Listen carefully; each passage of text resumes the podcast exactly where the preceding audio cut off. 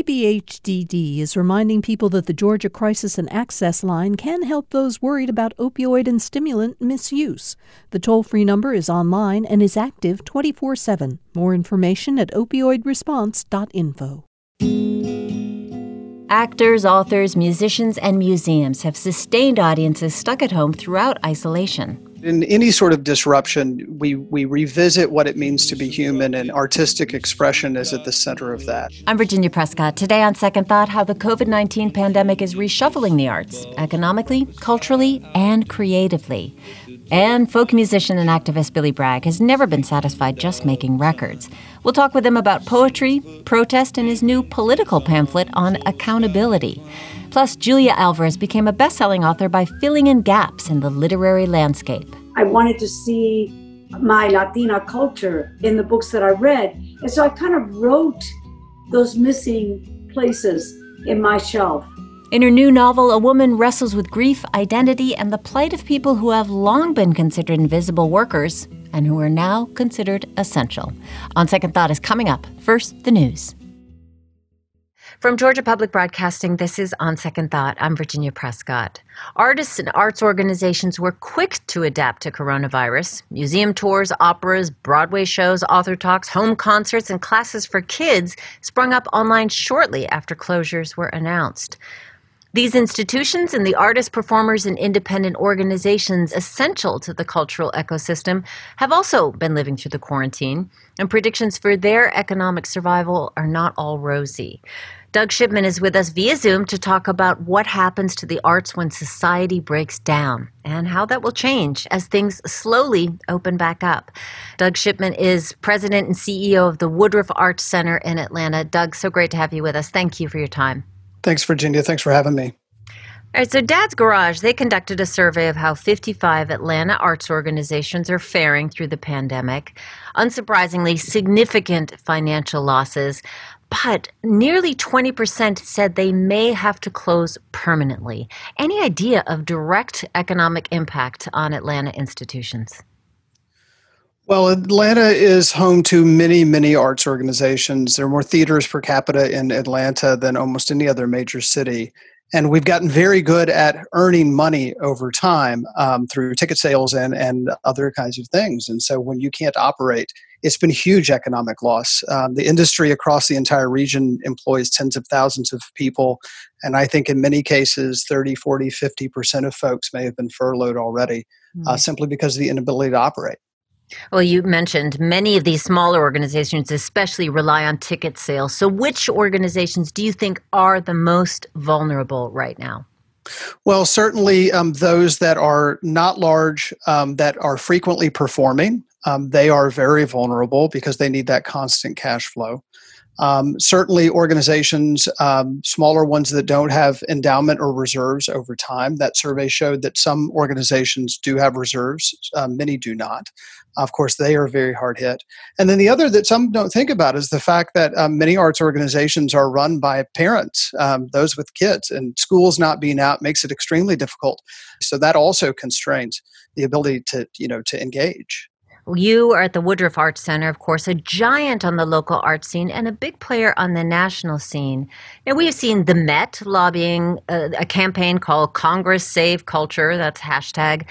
Georgia ranks below bottom on state arts funding. Do you see a role for federal help in this case?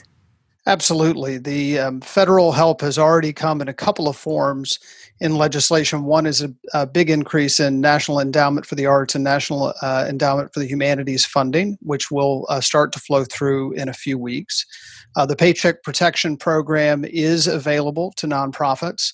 Um, those that are smaller. Um, the Woodruff Art Center was not uh, eligible, we're too big, but many arts organizations are. And then there's some view that uh, the, the Main Street lending program run by the Federal Reserve will be available. So these are short term fixes.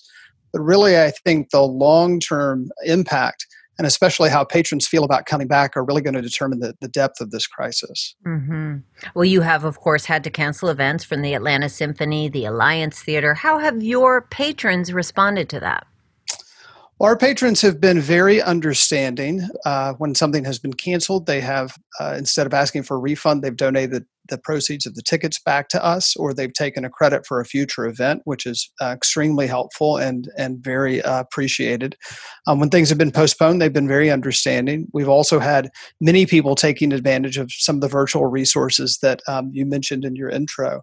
So we've had a lot of support, but I think also there's just a reality that in an economic downturn, when the stock market goes down and when people are losing their jobs you know there's just only so much support that folks can give and, and we still depend philanthropically um, for support to make uh, everything work.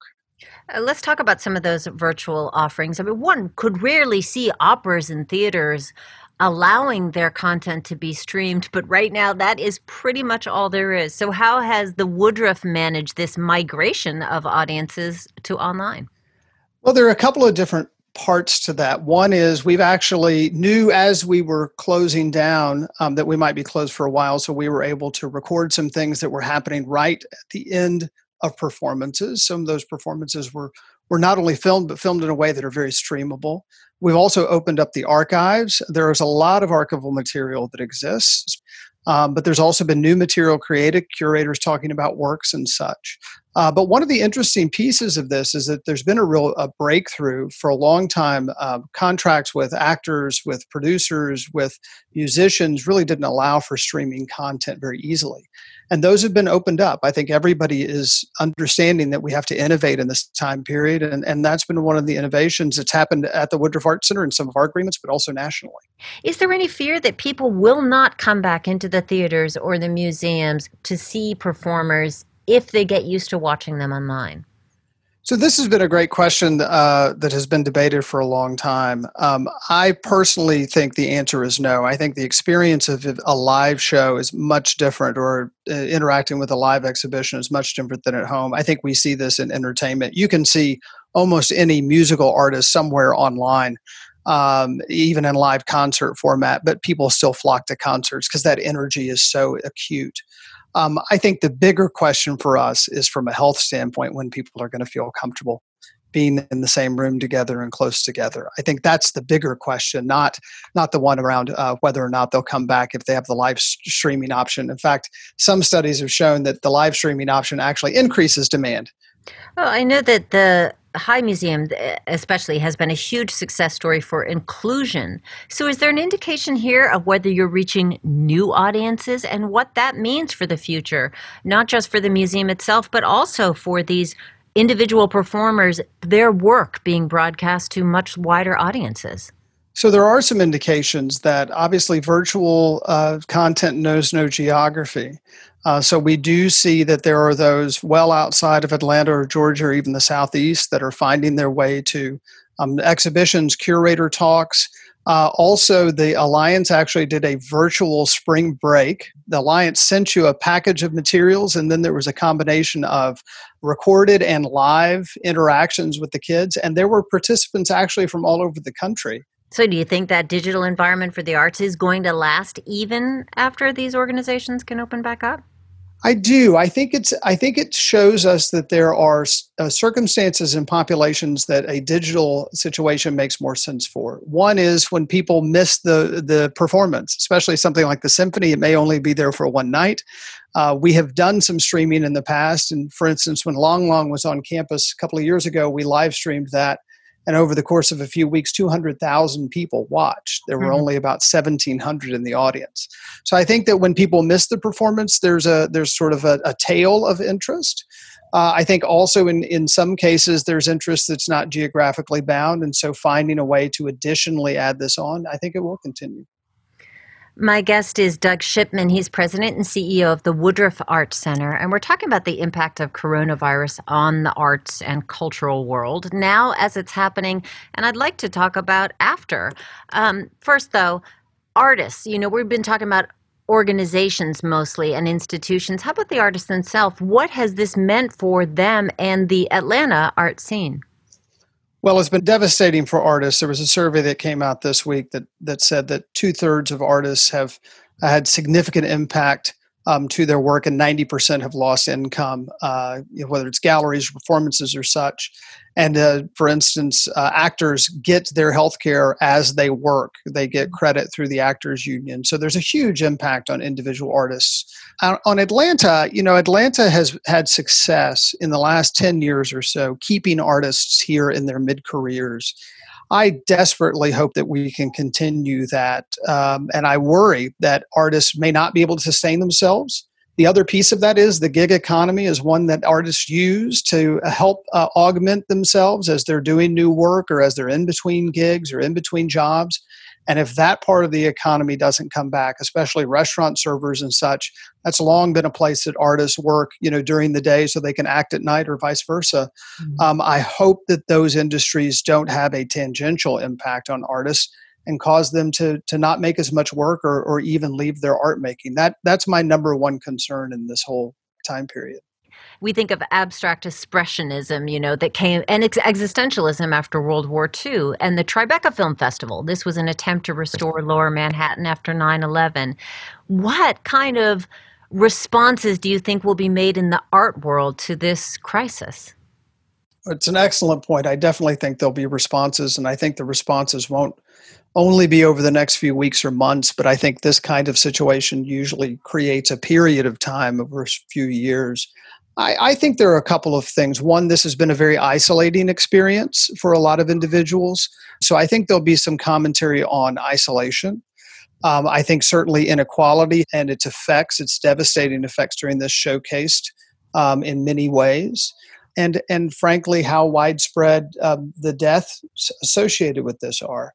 Mm-hmm. Um, if it is, you know, very extensive and over a very long period of time, then I think it will also include memorials and reflections on mortality um, like you would have in a post-war kind of situation. You know, it's interesting in, in, in being in my role for the last several years, I've been able to see artists up close. And the thing is, artists spend months, maybe even years with a work, perfecting it, grappling with it, usually with very big questions about life and society and, and mortality and humanity, um, because this is what artists do, even in times of non pandemics this is what artists think about and this is how the creative process works. Mm-hmm.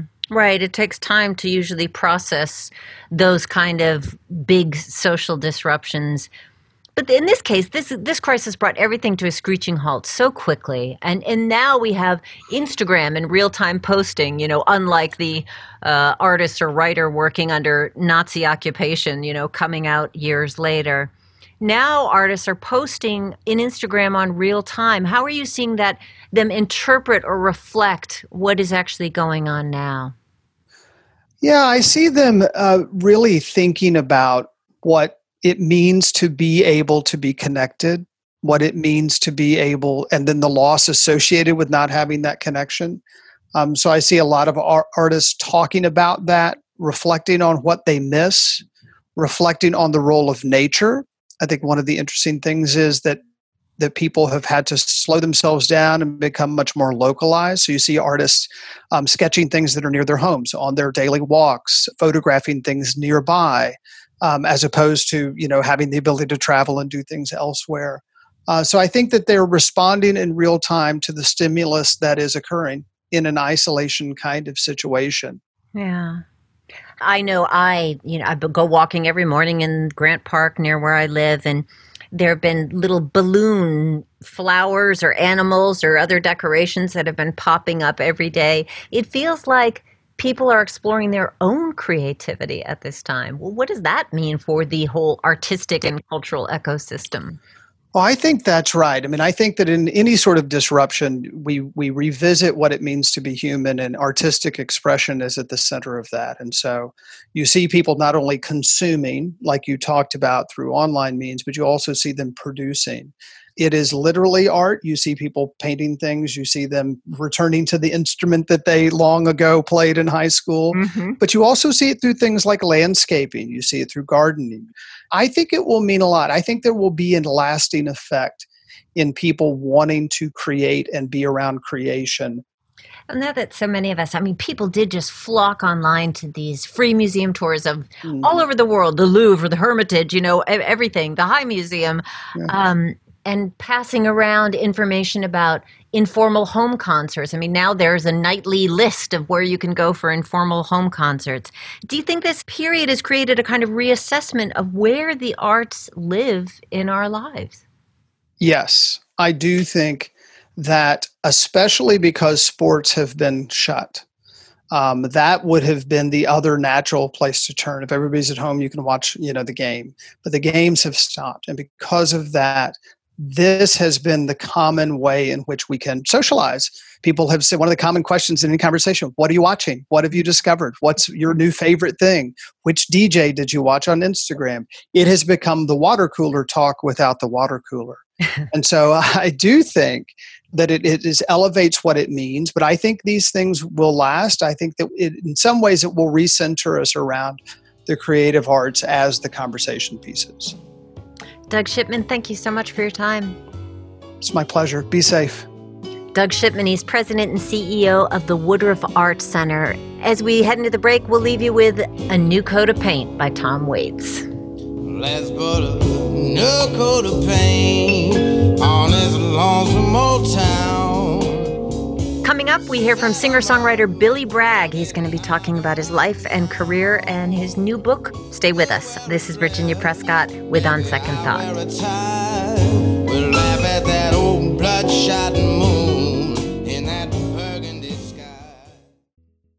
At a time when information continues to come at us faster and faster, sometimes you need to hit pause and rewind NPR's Throughline takes you back in time to the source of the news stories filling your feed. Find NPR's Throughline wherever you get your podcasts.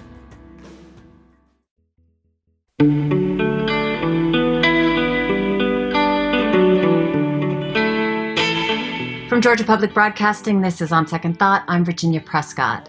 Billy Bragg is many things at once a poet, punk rocker, folk musician, singer songwriter. Here's his song, Between the Wars.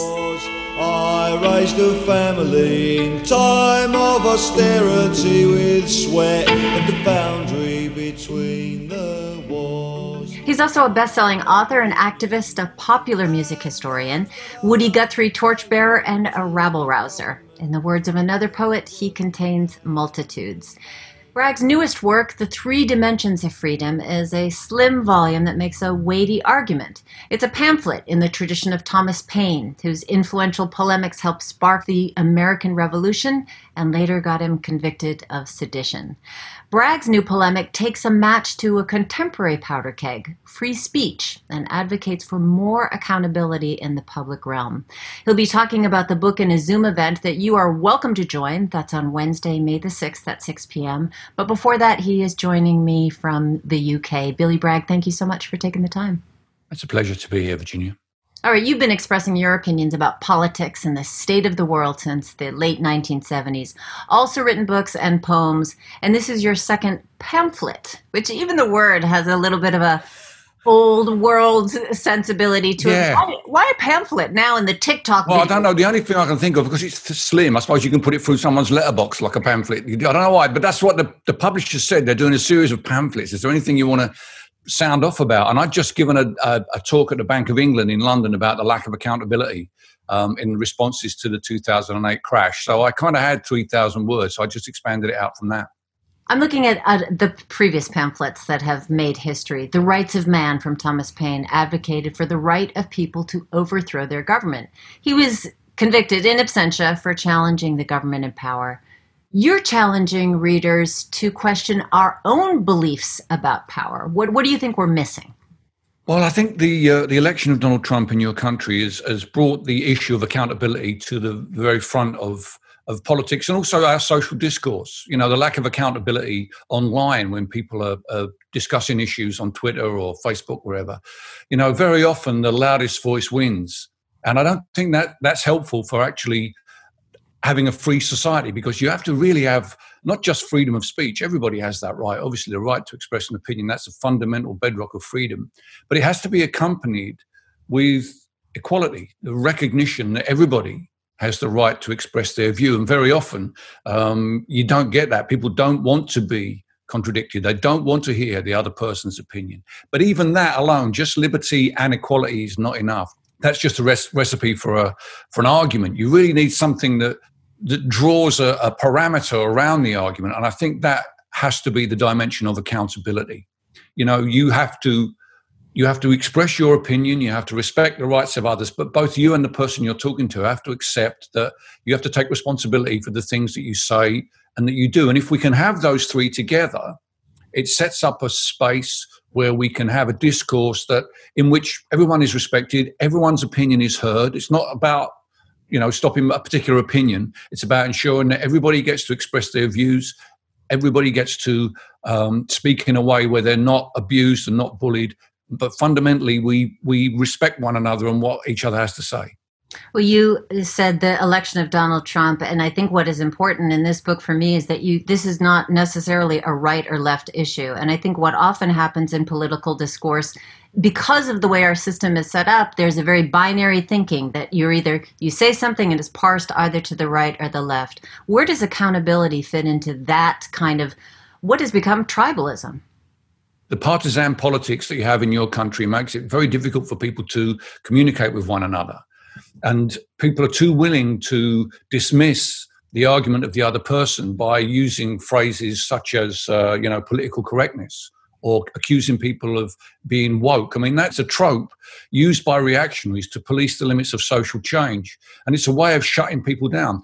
The equivalent from the left is to accuse someone of being a fascist or a racist or something without actually dealing with the, the point that they're making. Sure, there are racists out there. There are definitely fascists out there as well. But we, not every person that we encounter who disagrees with us fits easily into those boxes. So by respecting the opinion of the other person, by respecting their right, and then that person reciprocating with your right, have a, you know a, a civil discourse with them in which you know in the end of it you might both learn something. But what we're trying to do really is create that space where everyone is respected and where reasonable argument and reasonable disagreement and offensive argument as well. It's not about stopping people making offensive remarks, but there is a limit, and I think that limit is abusive language. Um, and I think that's where accountability comes in. If people are making abusive comments online, then we have to find a way to hold them to account for that we've seen we live in this attention economy right? And you make the point in the book that context is everything. So you wouldn't necessarily call your neighbor you disagree with a fascist to their face but you do it no. online right? Yeah. Or it well, can be done online. Yeah but that's the kind of um, the strange public private thing that if you get on a go and sit in an airline seat in the middle seat on an airline and you spread yourself out and invade someone else's space you're likely to get someone you know confront you because you wouldn't but you wouldn't do that because you recognize that everybody has their space. But when you're online you're in a private space as we are now talking to one another but thousands of people can hear you. So consequently we say things in our in our online uh, identity that we would never say in our private. And we have to kind of bring some of that personal accountability into the online discourse. And unfortunately the example that we're getting from the top from your president, and I have to say also from our prime minister, because both Boris Johnson and Donald Trump never really have taken responsibility for things in their private or their public or their political lives. They're sending out a rather negative signal along those lines, I think. Well, let's talk about the accountability and the limits. You said that you know you should be able to call somebody out online, but the American Constitution at least protects free speech, and the offenses are defined differently by different people. So you know, maybe it's a crude joke in a comedy special or on Twitter or criticizing a political leader or flat mm-hmm. out hate speech. So, what is the yardstick for what people should be held to account for? Because you said abusive language, plenty of that mm. comes up in yeah. jokes and a sort of banter. Well, here's the here's the, the, the problem. If we're having this discussion now, Virginia, does your constitution rule, the definition of free speech, or does my constitution rule? Hmm. Because we because the internet doesn't recognize borders. You could be talking to anyone, you know. So consequently, I think you have to have your own sense of where the parameters are. As far as I'm concerned, the limit is abuse. Personal abuse um, is, is not acceptable. If someone uses abusive language to me online, I'll close down the discussion. I'll block them.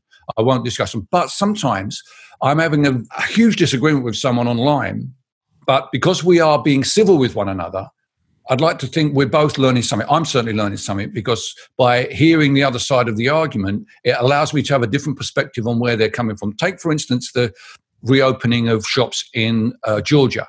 Mm-hmm. Um, you know, it, you think to yourself, that's crazy. We couldn't do that here. It's not possible. But when I read an article today in the New York Times, a woman opening her uh, nail salon explaining the economic necessity for that. I also read something in the New York Times about a guy in Michigan. He works at a, a pest control company, small company, and you know has to furlough more people if they don't get work and he's worked really hard to make sure that they get health care for his company.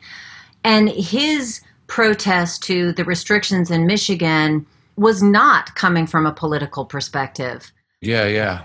We had to let a plumber in last week because we had a burst pipe. We're not all of us black and white. Either absolutely nobody comes in, or we're all going to go out there and hold hands and go drinking. It's not like that. We're all, in our own ways, trying to deal with this situation, this unprecedented situation we find ourselves in. So it was very helpful to me to understand a little bit more what's behind the urge for people to want to go back to work. I totally understand it, and I respect completely the point of view where she was coming from. You know, because both she and both I are doing everything they can to ensure people's safety.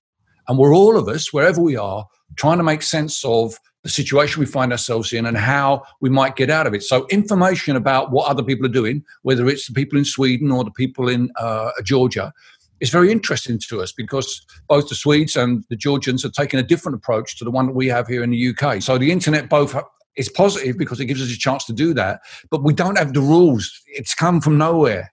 It has no constitution. The internet has no constitution. It seems to me there needs to be something that allows us to deal with those people who are trying to close us down, whether they're coming from the right or coming from the left.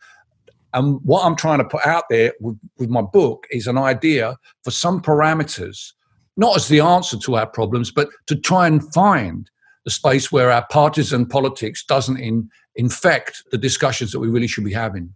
There's far too much people who are trying to, this is the paradox, trying to shut people up in the name of free speech.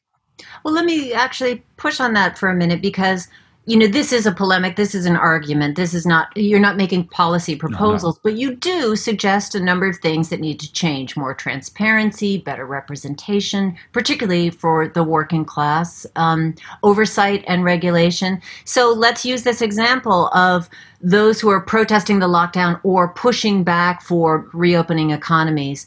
What is the accountability circle there well, I think really what it comes down to, what, what accountability gives you is agency over your life. And I think, unfortunately, the, the democratic process, as um, practiced in my country and in your country, where we don't have a proportional voting system that delivers a, a majority uh, representation in Parliament and in Congress, people have no longer feel that their voice is heard. They no longer feel that they have agency over their lives. So that's why they're they're prone to respond to things like political correctness because by um, getting involved in the culture war, they feel they have some kind of agency. They feel that their side is, in inverted commas, winning. You know, I'm speaking with the singer, songwriter, and author Billy Bragg. He's out with a new book called The Three Dimensions of Freedom, a pamphlet, really. And he's going to be doing an event for a Zoom event for A Cappella Books this coming Wednesday. That's May the 6th. You know, Billy Bragg, for years you have been making music, not just about politics, but certainly about love and about life experience. Mostly about love. It's mostly about love, my music. It's just so few people want to talk about politics that I end up being the white person who gets forward. I'm cool with that, by the way. But yeah, mostly I just write, I write about things that tee me off. That's all, whether it's emotions or politics or whatever. Well, I've been listening to a lot of, re listening to a lot of your music, and I just want to play a little bit from this is from decades ago, uh, from the 1983 album Life's a Riot with Spy versus Spy. This is The Milkman of Human Kindness.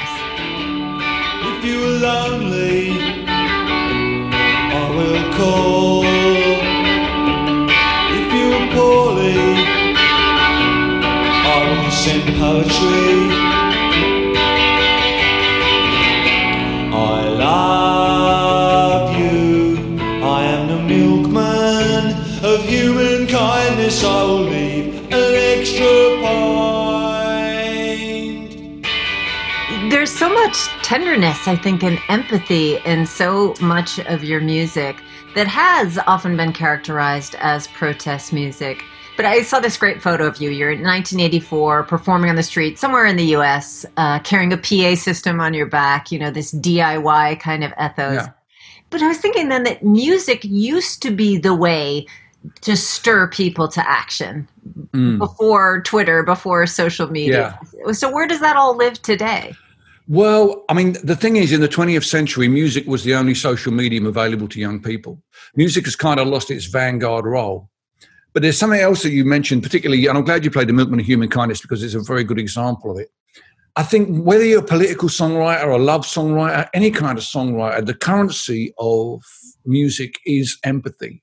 It has the ability to make you feel uh, for the, the plight of other people. You know, someone else might be in a political situation, or more likely, they're in an emotional situation, and you are either seeing yourself in that situation thinking how you'd feel, or you've experienced that situation and you're they're helping you to reflect on that. And that empathy, I think, is absolutely key to what the power of music is, particularly today when there seems to be a war on empathy. You know, anyone who expresses any fellow feeling for someone, particularly people outside their perceived group, they're immediately dismissed as virtue signaling, as if, you know, this is kind of some kind of bad thing or being called woke. Whereas really empathy is what music is all about.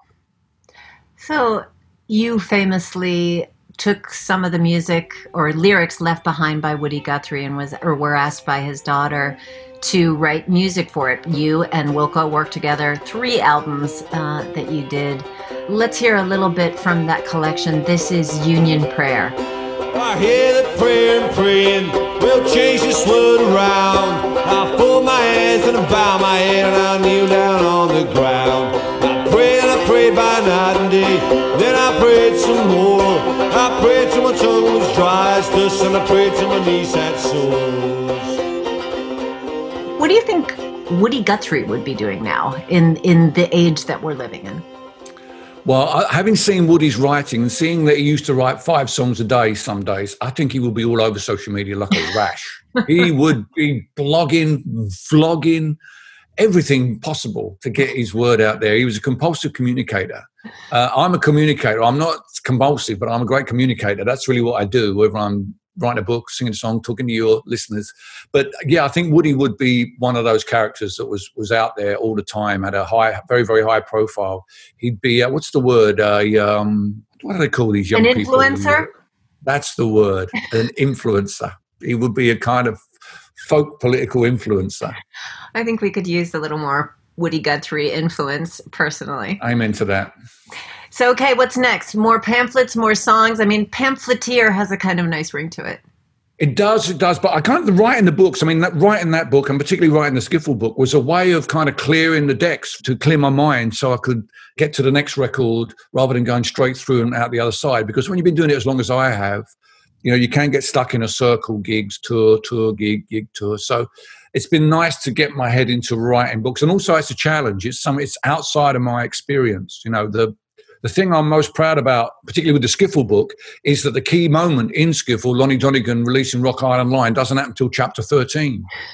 you know, rather than start there, I went right back to the building of the Rock Island Railroad, which the song Rock Island Line was the song that Lonnie had his hit with, and also managed to squeeze in a potted history of jazz, which I didn't really know a huge amount about before I started out. So I had a lot of fun doing it. I really enjoyed the the um, revelation It is such an interesting history. And the Skiffle book, as you refer to it, is Roots, Radicals, and Rockers, a, a terrific book by my guest, Billy Bragg. Billy Bragg, I want to thank you so much for your time.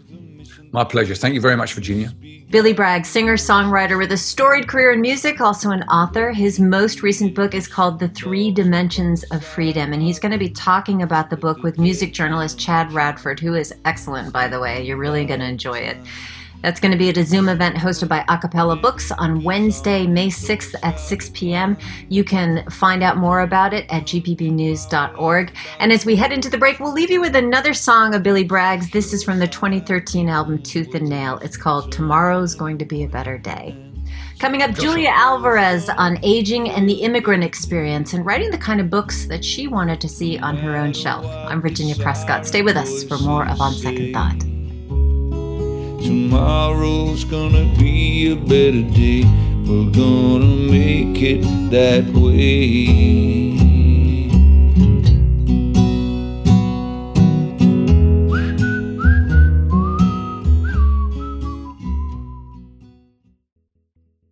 We are back with On Second Thought from GPB. I'm Virginia Prescott. Julia Alvarez joined me for a virtual author talk last week. The Atlanta History Center offers these programs for free on Zoom, so anyone can watch and submit their own questions. Julia Alvarez is a National Medal of the Arts winning poet and author. After writing a number of picture books and novels for children, she recently published Afterlife. It's her first novel for adults in nearly 15 years. Afterlife is about Antonia Vega, a woman in her late 60s who's reckoning with isolation and her identity after her husband's sudden death. The book feels particularly resonant now when a world upended by the ongoing coronavirus pandemic is wrestling with its own kind of communal grief. I asked Julia Alvarez to share more about how Antonia is coping with her loss grief can be so huge and come in huge waves and she's kind of trying to keep and maintain control. She's got this whole structure. She loves these um, writers and these texts that she's lived by, but all of a sudden, her life is asking more of her mm-hmm. than just her words and her strategies. And so that's really where the novel takes off. That it, she just, it's not going to work, as it never does, you know. Uh, this is part of the reason that I wanted the title Afterlife because I think a life contains within many little deaths. We die to the child we were, to the teenager, to dreams we had, to certainties we had, and you have to rebuild again. But there's that point at which it's fallen apart and you haven't yet rebuilt, and you just don't know what's going to happen, you know, as you put your life back together, hopefully in a bigger version of itself the stages of life come across to me here because this is your first novel, as we mentioned, for adults after writing several picture books, books about coming of age. And this is an elder who has come to another point in her life, an elder who's lost elements of her identity. So, what is it that turned your mind here to this stage of life? Well, you know, it's funny. I was thinking about my beginnings as a writer. The part of what I wanted to do is that I wanted to have books that I never got to read. I felt like I had wonderful literature and teachers and read amazing authors, but I ached for somebody whose aunt was a tia, not an aunt. You know, uh, I wanted to see my Latina culture in the books that I read. And so I kind of wrote those missing places in my shelf. And I was thinking that one of the things that I've been yearning for as I grow older is that um, having books about characters who are older, women especially. What is it like to be an elder in a community? What does it feel like to address what that means in your own life? And so I think part of it was wanting to address what it means to be an elder without not with a cliche or in a pokey, you know, viejita, wise woman kind of way, no, you know, what what is it really like to be growing older and to try to figure out who you are in this stage of life? Mm-hmm. And I think in part it's, I was thinking most often the novels and the memoirs and the nonfiction have been from male points of view. What I love about this novel is from a grandmother and her granddaughter. So we hear history through that female point of view you know, it's a different perspective. And you will access different things about that experience when it comes through this other sensibility. And I'm I'm interested in in that underreported or underrepresented story, the story of the people that were the anonymous ones or the invisible ones or the voiceless ones, because there's such rich stories there. And I wanted to tell them. Oh, the voiceless come through very strongly in this. There are two big dramas going on in Antonia's life. She does volunteer to translate at a local clinic in her Vermont hometown. This is where a lot of undocumented migrants who work on farms and work on homes in Vermont get treated. But she's also a little irritated that locals refer to them as her people. You know, she's not Mexican. She lives a very different life. Can you talk about this dynamic that really drives the story, the difference in her and those people on some level?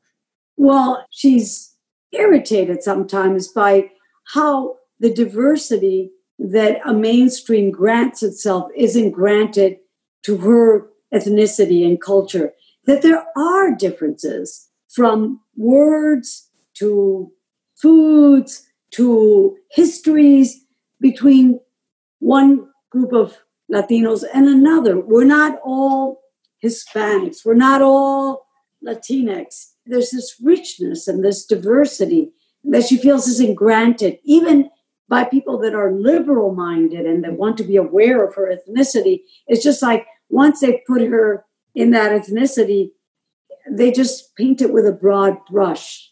And she wants to be granted the full complexity of who she is. So I think that's part of it. And of course, there are issues of class. She's had certain advantages that these undocumented workers don't have. And she's very well aware of the power dynamics there. And it makes her feel uncomfortable. And yet, you know, she is the one with the power. And so, what is she going to do with it? You're listening to my conversation with Julia Alvarez, author of the new novel Afterlife. I spoke with her as part of the Atlanta History Center's Author Talk series over Zoom. There is also this commonality, as you said, you know, she's an immigrant and has things have been projected upon her, but she also recognizes vestiges of the immigrant toolkit in herself. What is in that toolkit? I think that it's um, what happens with an immigrant who becomes a hybrid, as Antonia does, is that you don't really belong immersed and embedded in either culture. You're this hybrid. And these balances of how much of this and how much of that are not things that are settled and done with.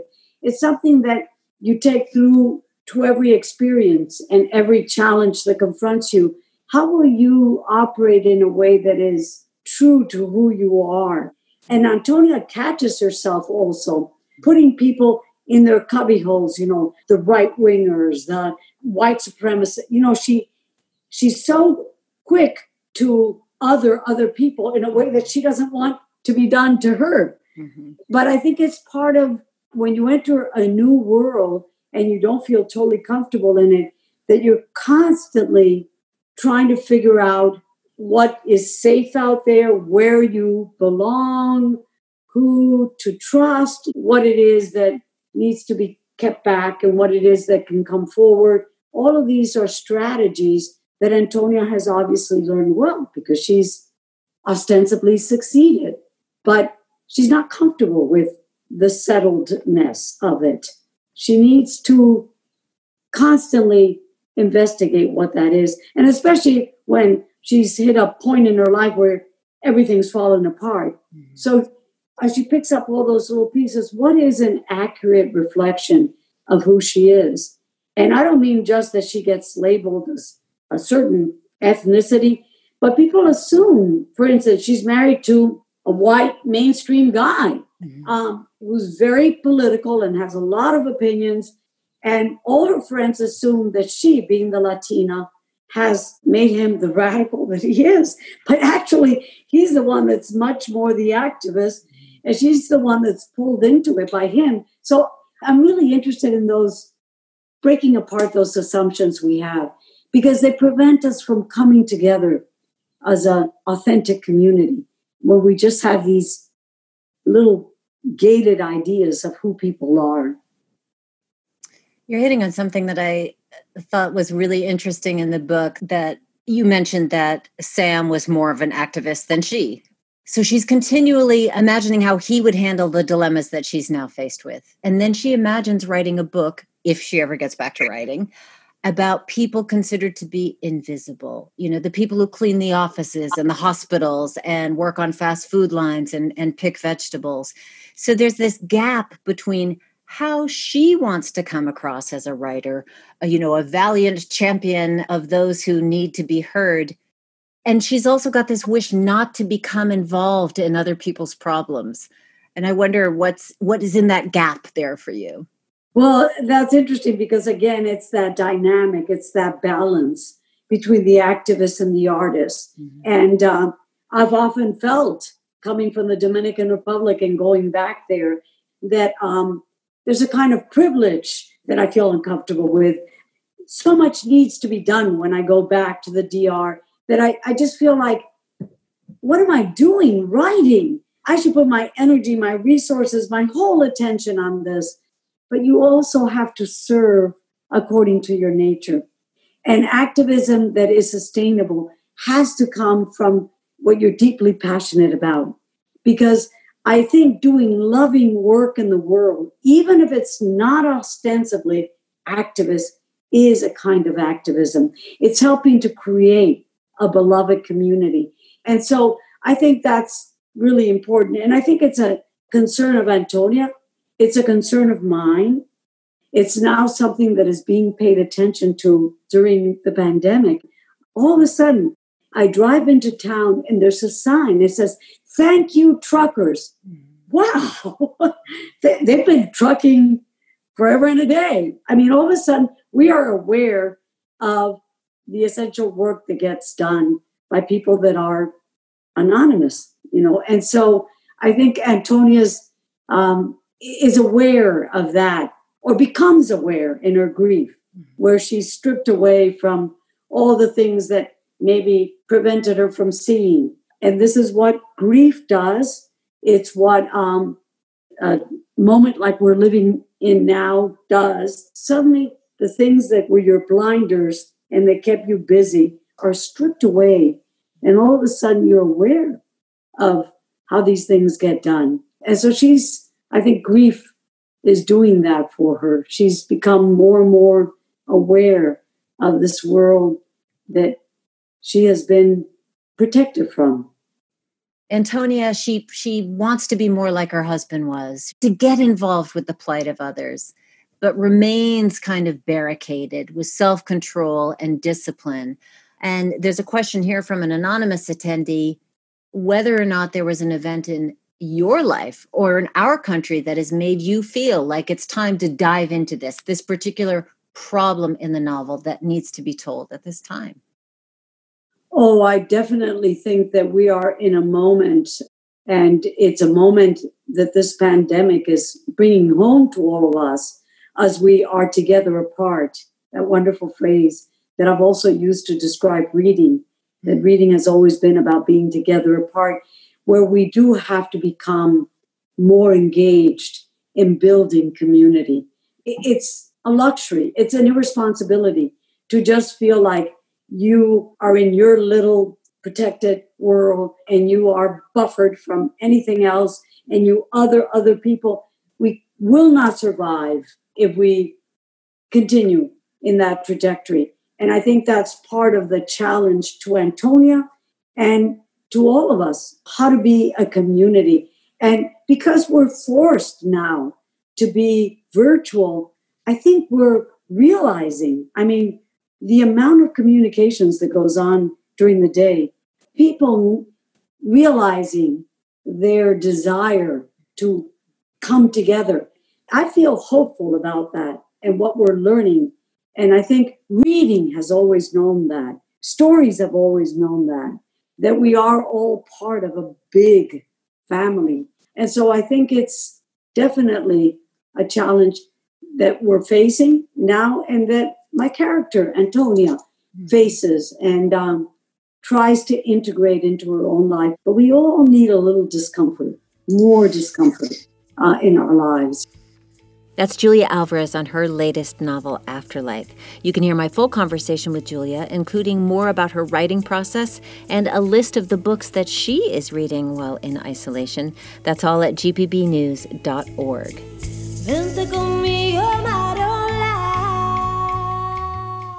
And we'll be broadcasting excerpts of more author talks from this series in the coming weeks. You can join our next talk with Mary Beth Keane in two weeks on Tuesday, May 12th at 7 p.m. It'll be on Zoom. Find details and watch videos on the Atlanta History Center's website, atlantahistorycenter.com, or on gpb.org slash community. We're going to leave you with Marola, performed by the Dominican artist Nicola, as we wrap up our show for today. But we want to let you know we're putting together a conversation for next week about weird dreams during coronavirus. Have you been dreaming more vividly? Well, you're not alone. Some researchers found a 35% increase in dream recall. So we'd love to hear a little bit more about your dreams. Leave us a voicemail at 404 500 9457 with your wildest or most bizarre COVID dream. On Second Thought is produced by Priya Mahadevan. Supervising producer is Amelia Brock. Jesse Neiswanger and Jake Troyer are our engineers. Our intern is Chase McGee, and executive producer is Mary Lynn Ryan. I'm Virginia Prescott. Be safe out there, and thanks so much for spending some time with On Second Thought.